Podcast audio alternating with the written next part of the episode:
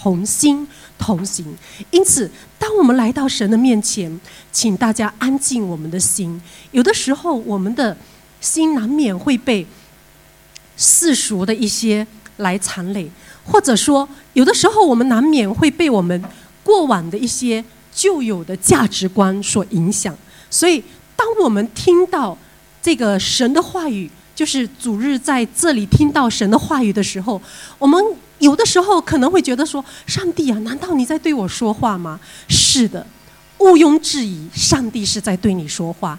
因此，神知道每一个人的需要，让我们来到神的面前，告诉神我们的需要，然后在接下来的时间，你会听到神对你该说的那句话。安静我们的心，我们来祷告。我们也请请音响的弟兄。把声音稍微调大一点点，谢谢。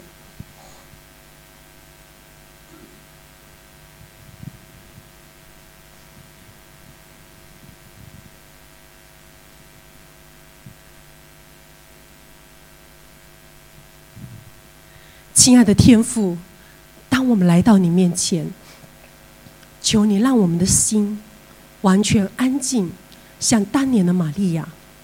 我们只求你对我们说话。我们只求说，主啊，我们愿意聆听你对我们的教导，恳求你来帮助我们，因为我们只看到我们的脚前，但是你却看到我们的路上，无论是脚前还是路上，你都做我们的光。求你来帮助我们，主啊，恳求你恩待我们的年日，让我们每一天都活在你给我们的祝福当中。谢谢主。求你听我们的祷告，奉耶稣基督的名，阿门。好，我要跟大家分享一个故事，就是呃，请翻到第一页哈，呃，OK，我要跟大家分享一个故事。这个故事呢，啊，我相信大家看过很多这样子类似的场景。上一个周二早上呢，当我跟平常一样搭 MRT 到了虎豹别墅，搭那个电梯出来，然后来到巴士车站的时候呢，我正要等车的时候，突然间从对面的方向，我这样等哈，好，从这边的方向呢就来了一辆车，这辆车呢，它一边开得很慢。一边按着喇叭，一边摇着车窗，然后看到那个开车的人呢，对着路边的人打招呼。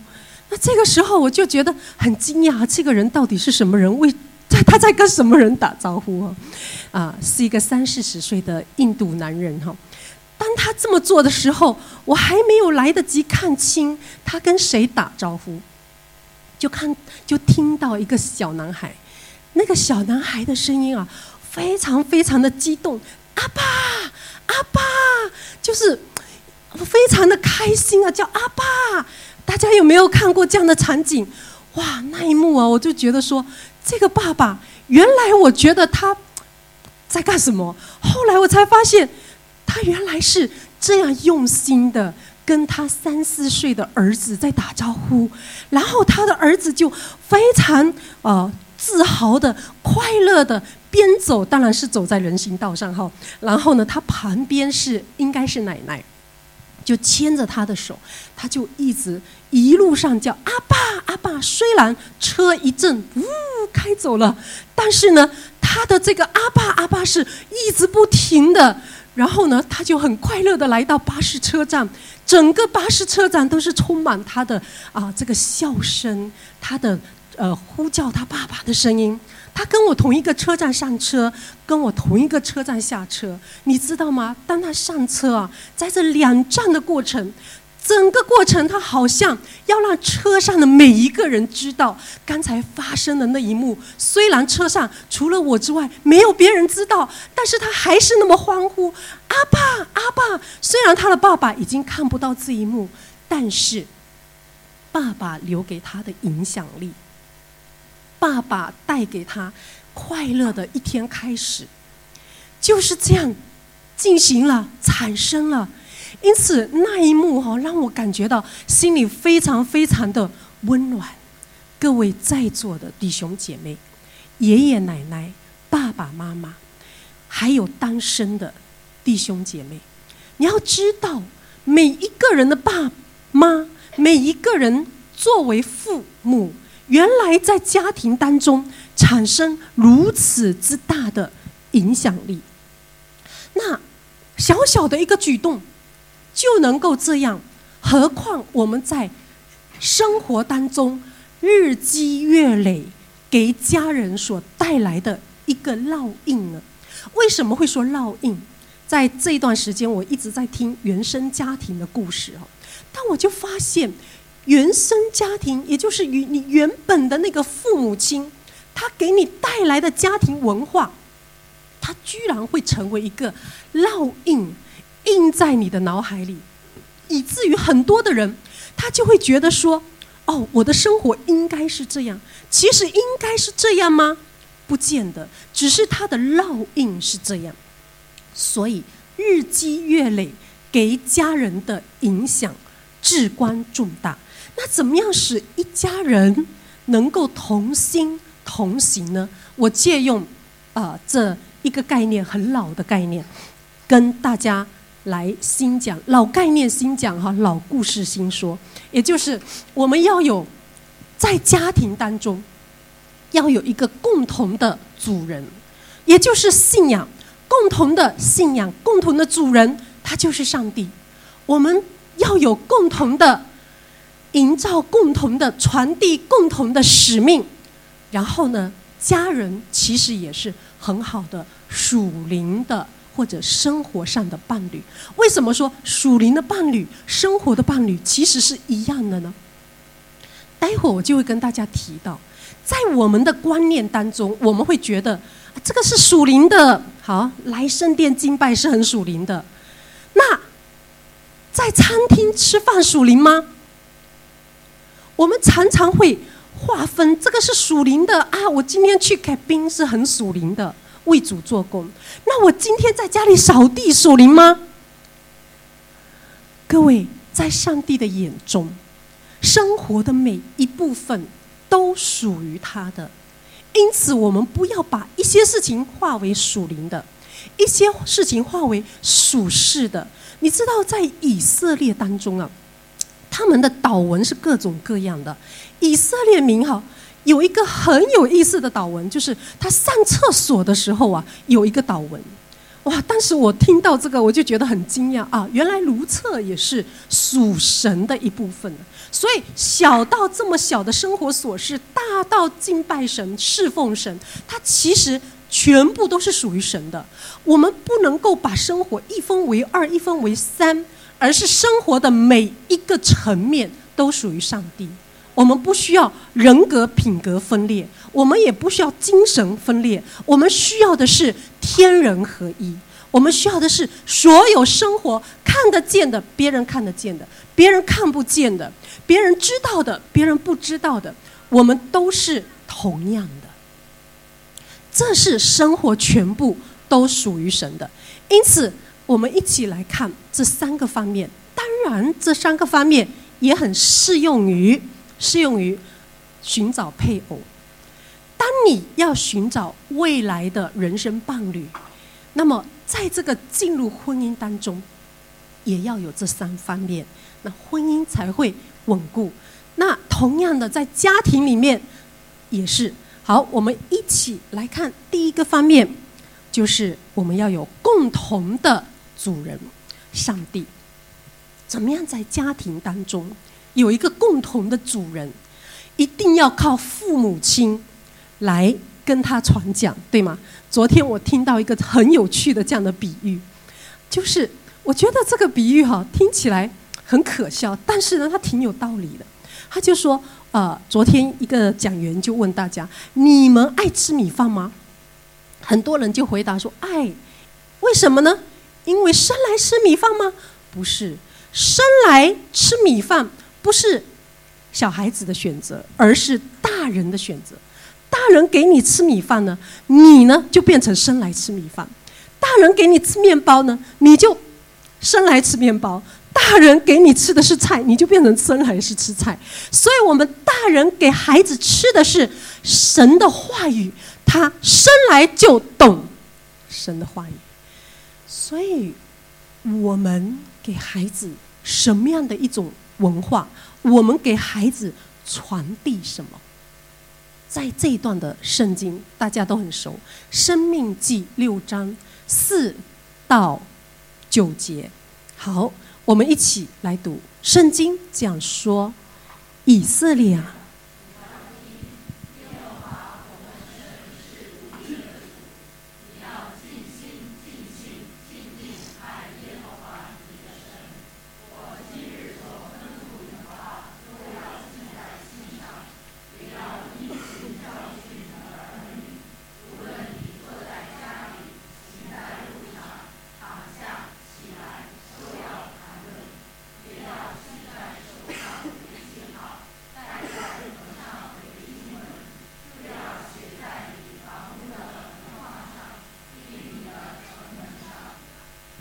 好，这段话记载在《生命记》第六章。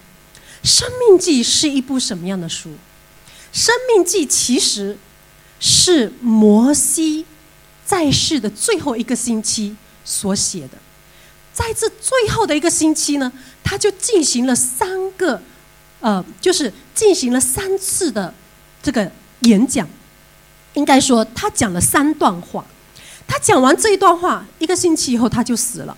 这个时候，摩西一百二十岁，约书亚八十岁，以色列人已经出了埃及四十年，准备下一个阶段要进入哪里？迦南美地。那这个摩西讲这么多话，听的人是什么人？听的人只有两个，是过去跟他一起从埃及地出来的。其他通通都是在旷野成长的孩子，也就是第二代以色列人。因此，这一段话是重申上帝的恩典、上帝的律法、上帝的约。亲爱的各位弟兄姐妹，我们今天在座的，有的是第一代的信徒，有的是第二代的信徒。有的我们要准备要跟下一代、第二代传耶稣基督的福音，因此我们要知道信仰这个东西它无法传承，它一定是传。说错，信仰这个东西它无法遗传，它一定要传承，它一定要传递。因此你不要觉得说我的孩子从小跟我一起来教会，他自然而然懂得上帝，没有的。以色列的第二代的这一些孩子，跟着他的父母经历红海，经历旷野有玛瑙，经历旷野有鹌鹑，经历旷野种种种种。但是，他只是知道父母亲有经过这些，跟他自己本身经历这些是不一样。就好像父母当家，你觉得哇，每个月剩很多钱，等到你当家的时候，你发现钱去了哪里？一样的道理哈，所以我们要知道，每一个人自己本身跟上帝之间要有一个直接的关系。那上帝也很幽默呢，他重演一遍当年的恩典。当年带以色列人出埃及，出埃及，进入旷野的时候呢，他经历了什么？红海分开，对不对？他经历了红海分开，而这一代人呢，他经历了什么？约旦河分开，所以当上帝引领以色列人第一代、第二代去到不一样的地方的时候，他重演的恩典是一样的，重新立的律例是一样的，重新立的约是一样的，也就是你们要遵守什么什么什么，我就赐福给你。你如果不遵守呢，就会得到什么样的一个惩罚？所以各位弟兄姐妹。这意味着今天华文部十五周年，我在这里要提醒大家，我们要跟我们的下一代，属灵的下一代也好，肉体的下一代也好，我们要跟他们数算神的恩典，诉说当我们困难的时候，神怎么样带我们度过难关，然后传递信仰的文化或者信仰的价价值观，成为我们家庭的文化，代代相传，让我们的家同有一个主人，这个主人就是上帝。摩西的话，《生命记》很简单，第一个部分过去，回顾过去，你的父母只要走十一天的旷野路，十呃十四先天的旷野路，他却走了四十年。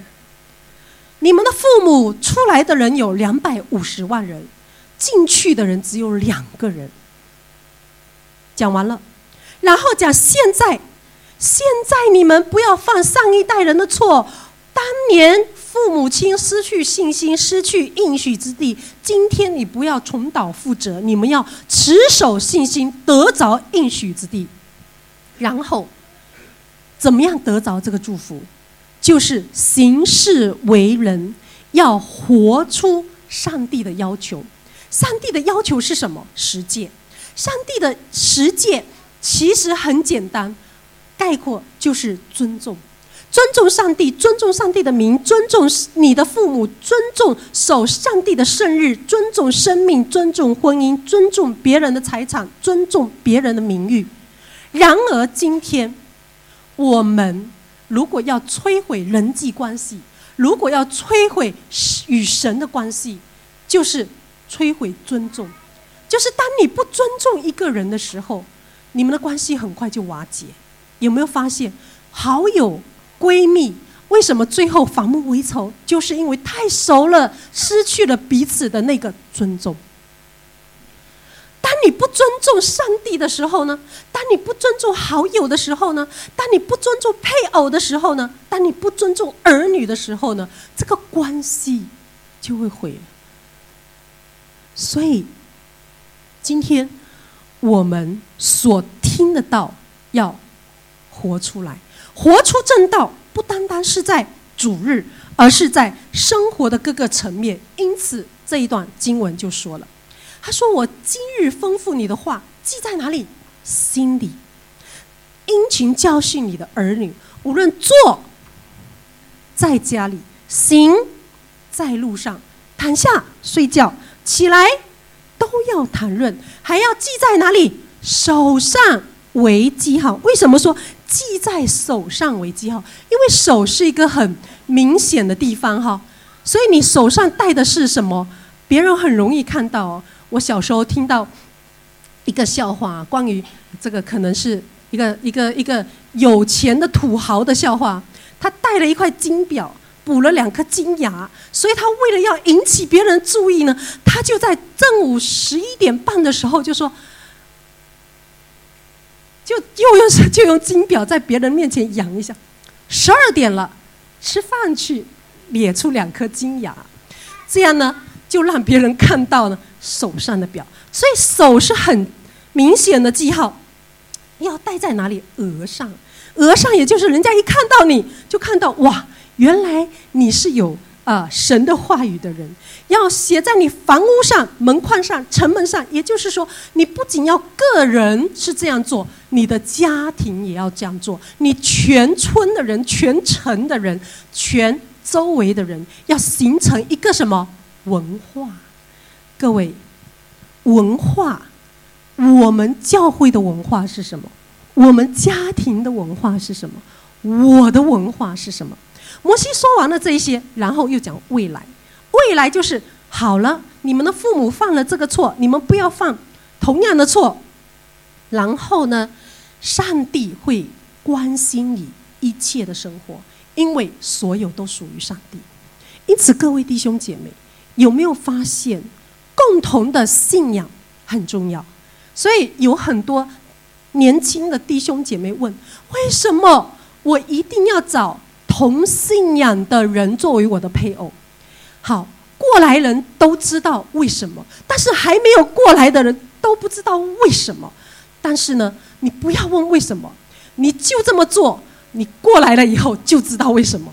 因为当你还没有过来的时候，跟你讲到，唉，没有口水了，你还是听不懂啊，那就不要问了，就这么遵守。当你进入婚姻以后。你就会发现，共同的信仰共同的价值观、共同的目标、共同的一个方向去面对、去体验很多东西。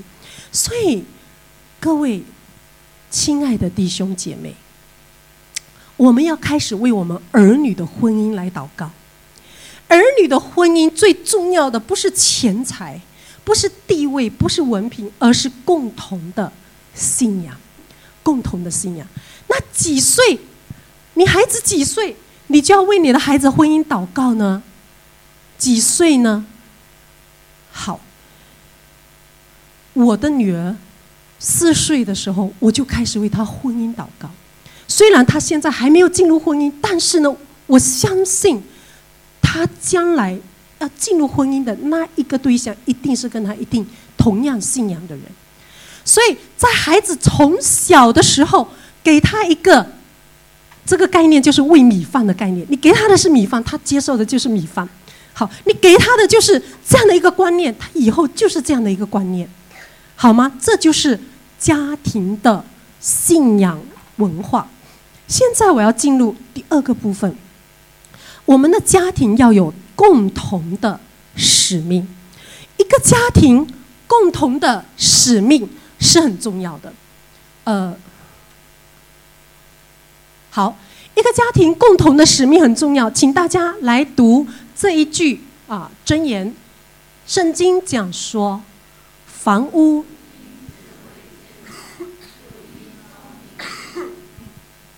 这里的聪明呢？他是理解、明达、领悟的这个意思，也就是夫妻二人如果相互理解、相互领悟、相互是那种明达的人，那么对婚姻的关系很重要。当夫妻二人是能够达到这样理解的哈，夫妻之间的关系很微妙。有的时候，你会莫名其妙进入到只打招呼。Hello，拜拜。哎，也可以这样做夫妻嘞。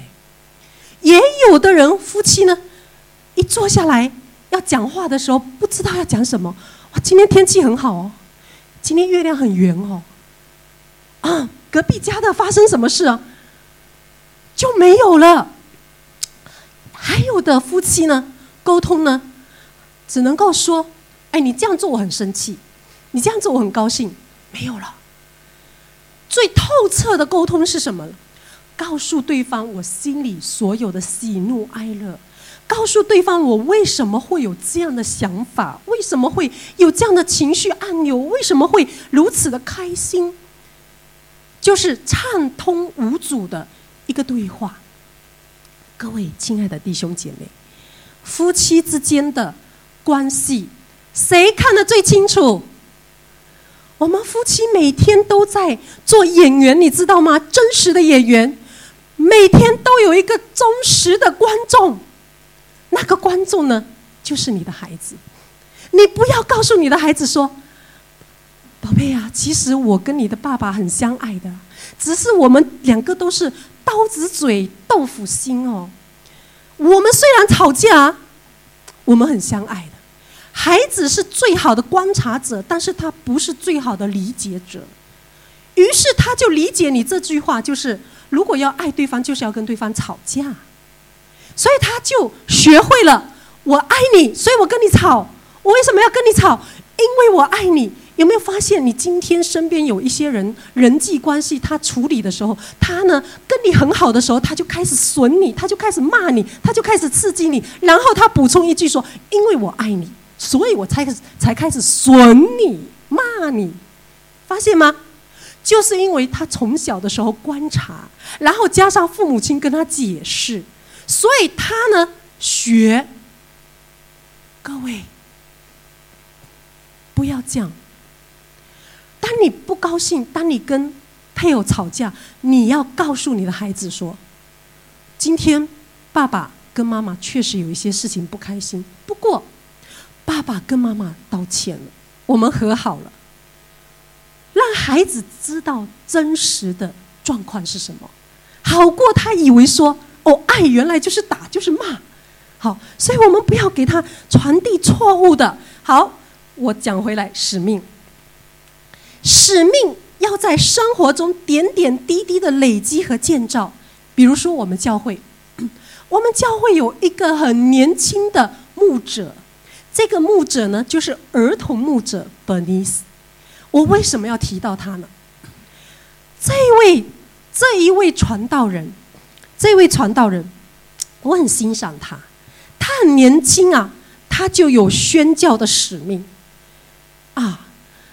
如果我们在座有人去过他的家，你就知道多么的漂亮哇！我走到门口的时候，我就在想，哎呀，这么豪华，这么漂亮，这么舒适，不能说豪华，是舒适啊！这么漂亮的地方，这么富裕的家庭，他怎么样会愿意去到菲律宾？去愿意去到泰国，他却愿意去到平民的地方、难民的地方，他愿意摆上自己，为什么呢？有一天我就很好奇，我就问他：为什么你会有这样的想法？他就跟我说：从小家里就接待宣教士，那么家里接待宣教宣教士的时候，爸爸妈妈跟他们谈话的过程中。爸爸妈妈从来不叫他们回避，都让他们坐在那里听。从小听了很多宣教工厂的故事，所以从小那个宣教的种子就埋在他的心里。所以各位弟兄姐妹，传递使命不需要特意坐下来，孩子，今天我们家有这个使命，我要传递给你，不需要这样，而是融入在你平常的。待人接物，平常的那个生活价值当中，因此到今天，他会有这样的一个使命。那同样，在我们华文部，我们大家也看到安哥 J.K. 的女儿主念，她为什么会去到蒙古国？我跟她一起去过昆明、短宣，我俩吃在一起，住在一起，然后呢，我就深深的感叹。他真的是有宣教的 DNA，为什么呢？他一切都不计较，所有都不计较。所以呢，包括哈，第二天早上啊，我要分享啊，大概我眼睛睁开来，我突然觉得，哎，今天的分享要是能够有一幅画，多好！我就跟他讲，眼睛还没睁开来啊，主念啊，你可以帮我画一个。什么什么什么吗？我等会讲到的时候呢，我可以拿来做教材、做道具。他呢，眼睛都没有睁开，也就回答说好的。然后呢，就去做了。我就发现，从小就有一个 DNA，这个 DNA 就是家庭传递给他的那个属灵的 DNA，属灵的使命，那个家庭的文化价值。所以各位。弟兄姐妹，我想问大家一个很隐私的问题，你们不必回答我，只要思考就好了。在小时候，在小时候，你回到家里，你回到家里的时候，你你的感觉是什么样的？回想一下，你小时候放学回家，包一放下，你觉得这这个这个家是什么样的？有没有想到，有的人说：“哇，不要再提了。”我小时候回到家，没有人。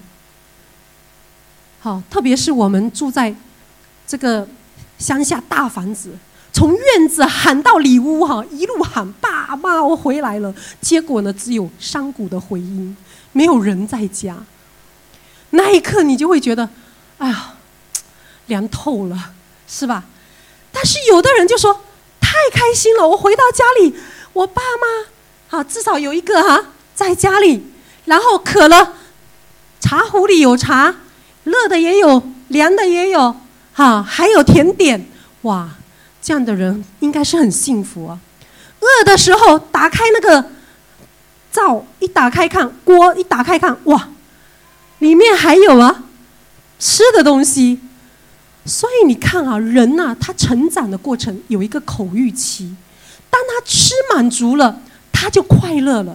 所以各位啊，如果你要去哪里开会哈，如果你要去哪里学习哈，我建议茶点一定要做得很好，因为当你吃饱了、喝足了，每个人谈话都是非常愉快的。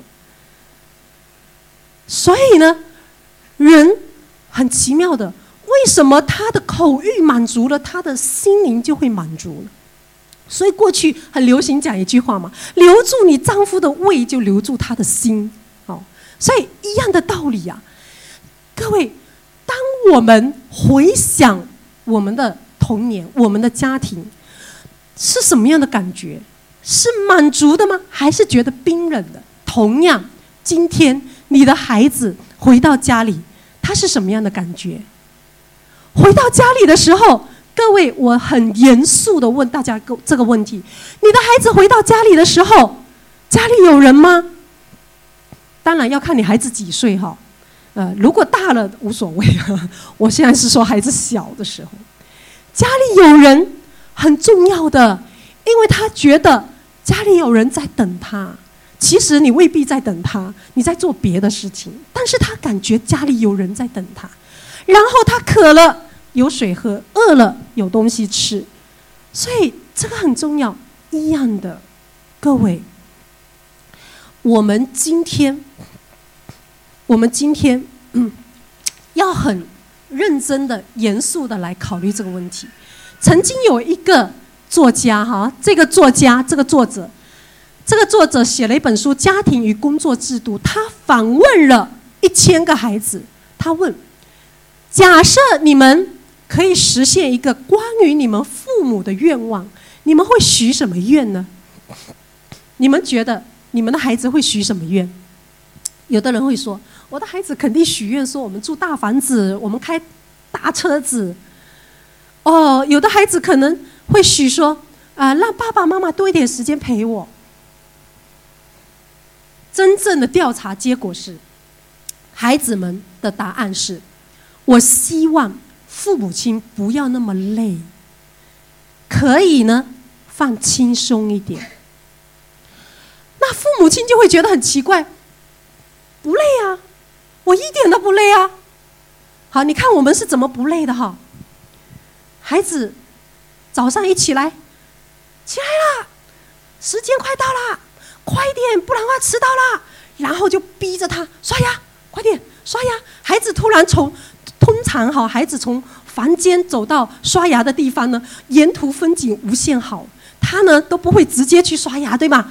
然后呢，父母亲就在那边追啊追啊，然后追啊追啊吃饭，哇，终于孩子送走了，父母亲爷爷奶奶啊，松了一口气。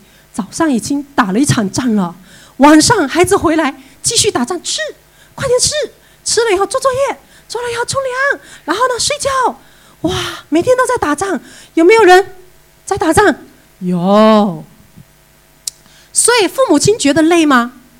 不觉得累啊，因为我们在战场上啊，不累啊。旁边看我们打仗的人呢，很累啊。所以呢，各位弟兄姐妹，孩子们希望我们放轻松一点。我呢，不知不觉也犯了这种错呢。我回来呀，就开始整理啊，折衣服啊。我的孩子呢，我的小儿子呢。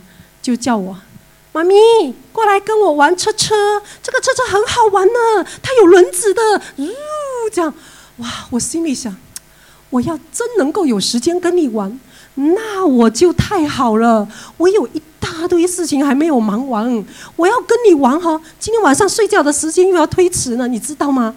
但是呢，当我这么犯错几次，我的儿子依然坚持。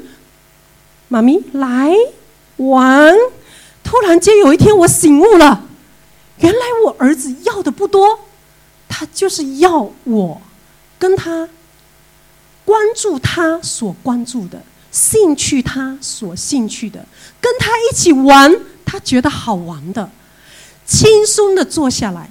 于是有一天他叫我来，我就来了。我就轻松坐在他旁边，什么都不管了，就跟他一起玩车。当然，你不能一玩下去哈，就永无休止哈。大概你玩个五分钟也就够了，可以起来去做你的事。但是你知道这五分钟啊，给他的感觉是什么？妈妈跟我在一起玩，很快乐的一个亲子时间。而我得到的是什么？哇！小时候我没有玩过这个车，原来这个车这么好玩啊！哦，我好像又过了一回童年。所以，孩子们要的并不多。我要跟大家来说这一件事，就是因为呢，举这个例子，就是因为要告诉大家，当你跟孩子进入一个轻松的阶段，才可以开始进入一些比较严肃的阶段。同样，你跟配偶。有多少的人坚持跟配偶约会的？坚持跟配偶约会，当然你的约会没有带上你的孩子，没有带上你的父母，哈。有多少人坚持跟你的配偶约会的？那当你配偶跟你一起出去约会的时候，要怎么样呢？要很开心，然后才开始呢谈心。如果都还没有开心啊，就开始一件一件事情拿出来谈了，对方招架不住。那现在我要跟大家提出一个最近呢，我们几个妈妈们在一起做的事情。为什么要跟大家讲？因为我是从中受益的人。呃，有一天呢，我听说，呃，北部的几个妈妈呢，北部哈一顺哈几个妈妈星期三可以聚在一起，然后我又听说我们的安迪陈斌。会过去呢，跟他们一起。于是呢，我就非常的感兴趣，说我也要去哈。于是他们就非常宽容的接纳了我，就一起去了。到了那个地方，我们开始做什么？啊，我们没有在一起山珍海味啊，我们也没有一起八卦。我们一见面呢，我们所在的那个地方，东道主只需要预备什么？一杯水。一个坐在一起的餐桌，我们就坐下来，就开始进行，开始进行什么？不要觉得说我们在一起啊，我们开始祷告。不要觉得说开始祷告之前要说，哎呀，我们要为什么事情祷告？通常我们在讲那个祷告事项的时候，就已经讲了十多二十分钟了。所以这一个呢，祷告呢，很好。它好在呢，不说废话，所有的带导事项，你就开始在祷告中体现就好了。那么我们在一起开始的时候，就有分成几个环节。第一个环节是赞美，我们通常不知道怎么赞美，我们赞美来赞美去哈，好像好像赞美跟感谢会混在一起啊。但是这里很清晰的告诉我们，赞美以一段经文。比如说，耶和华是我的牧者，我必不致缺乏。这一节经文大家很熟。那么，我们就怎么样呢？来赞美神呢？来赞美神的属性。神啊，你是我的牧者。神啊，因为你是我的牧者，你在前，我在后，因此我觉得不孤单。神啊，你是我的牧者，因此我们不仅在。跟在你后面不孤单。我们转后一看，很多的羊群在一起，我们感觉到非常的温馨。神啊，你是我们的牧者，你的名何其美！神啊，因为你是我的牧者，我必不致缺乏。这种的赞美神的属性，感呃赞美来赞美去，都在这一节经文里。所以你就不要。赞美赞美神啊！今天太阳很好啊，今天啊晒衣服很好，今天洗衣服很好。不要去赞美这一些东西，你就赞美谁？神就好了。赞美神的属性。那这个赞美呢，八到十分钟。有的人会说：“哇，就你们四个人赞美一段经文，可以到八到十分钟吗？”起先我们也不敢相信，到后面发现了，真的可以哦，真的可以哦。啊！一圈赞美完，还有人要赞美，再进行一圈，谁有感动，谁就开口赞美。好，第一个环节就这么简单，关注赞美神的属性、神的话语、神的名字、神的性格，就赞美神就对了。第二个环节呢，我们就开始认罪。认罪的环节，你不必说出来哈，你不必说，哎呀，主啊，赦免我什么什么罪，你只要安静，安静来认罪。那有的人非常有自信的说：“我的罪，耶稣都已经为我担当了，我不需要再认了。”那么你就静默就好了。那你如果呢静默呢，觉得良心过不去，你可以说：“上帝啊，求你关照我不知不觉隐而未现的罪，求你赦免我。”也可以认罪完以后呢，我们就开始的感恩。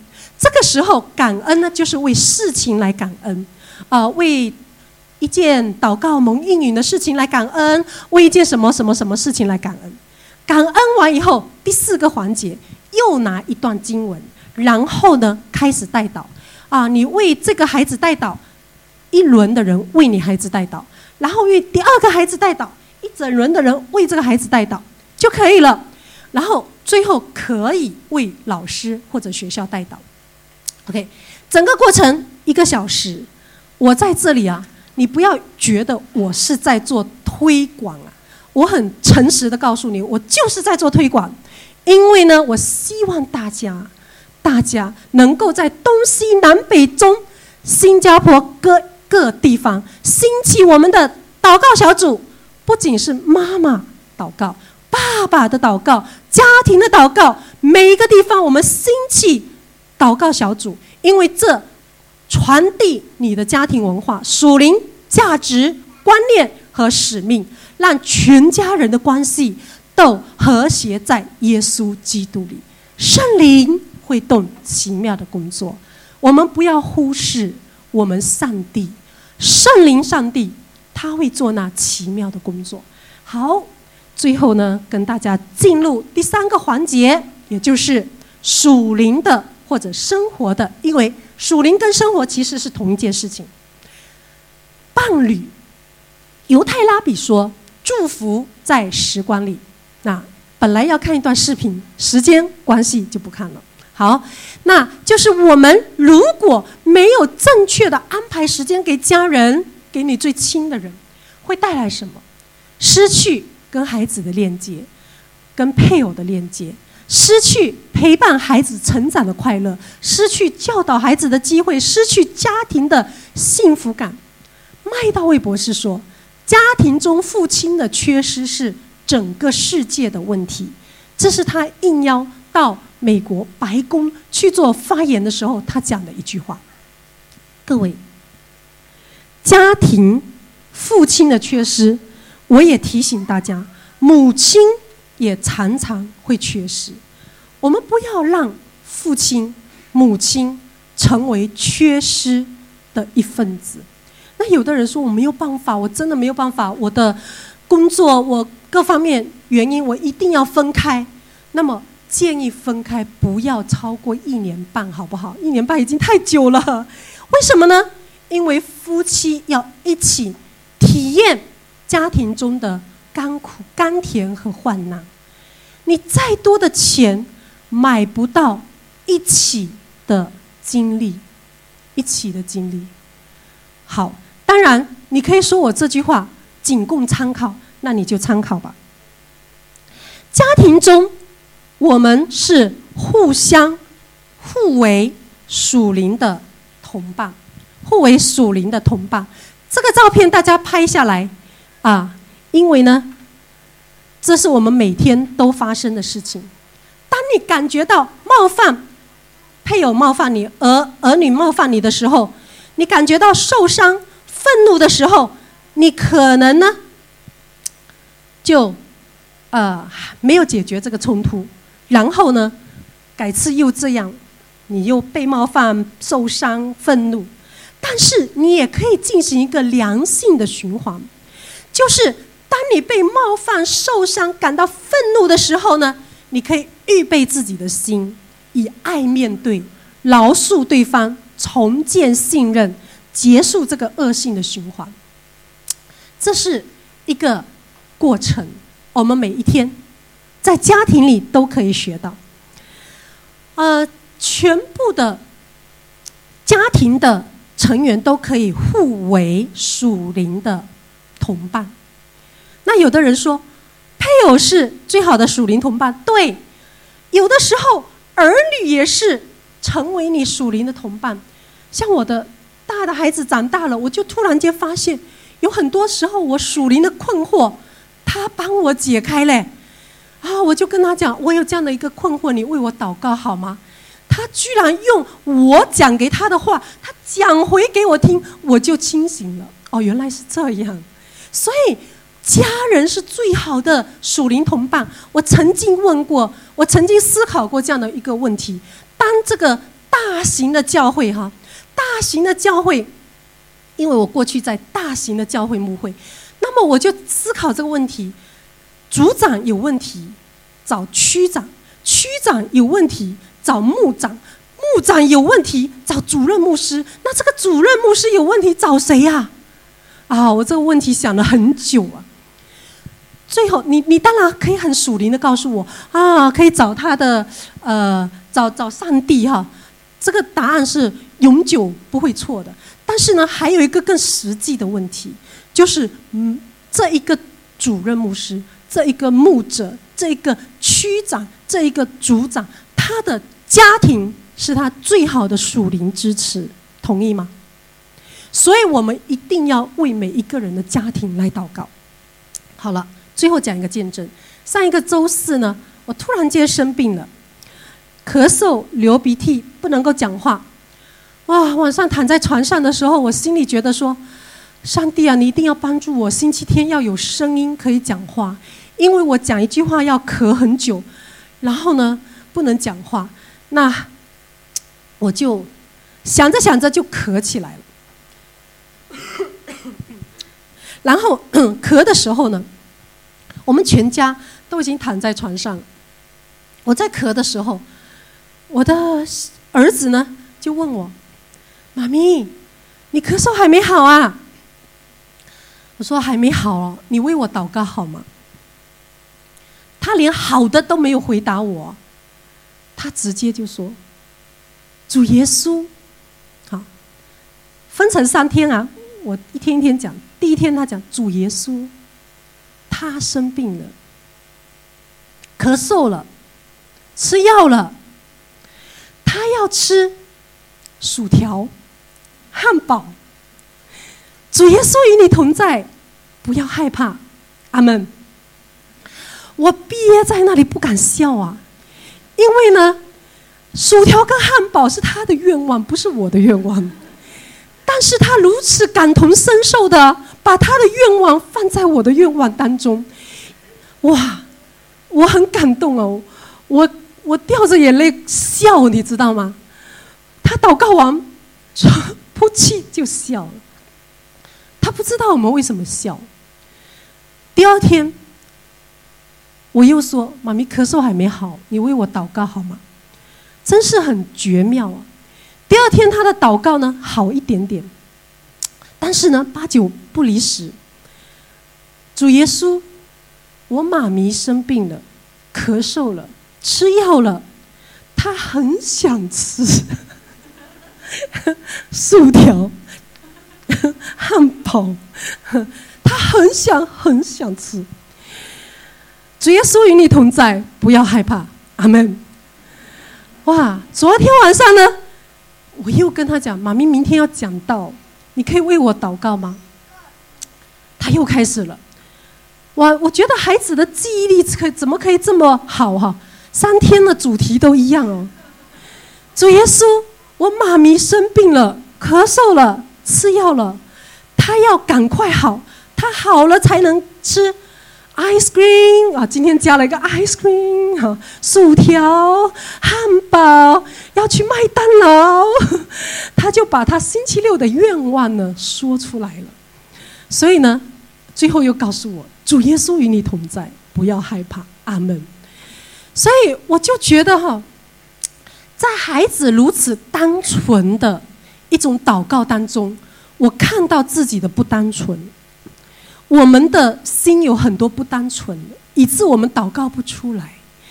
因此，我们跟孩子一起祷告的时候，我们不需要要求孩子按照大人的言语来祷告，你就让他按他的主题来祷告吧。上帝知道的。我们可以互为属灵的伴侣，属灵的伴侣。好，最后我点到为止。一个家庭的建造。需要共同的主人、共同的使命，还有生活的伴侣。那么，我们的教会如何让我们的教会的属灵的儿女回到这个家中？我们首先要有一个共同的上帝，这一点大家毋庸置疑。但是，我们要有很清晰的共同的使命。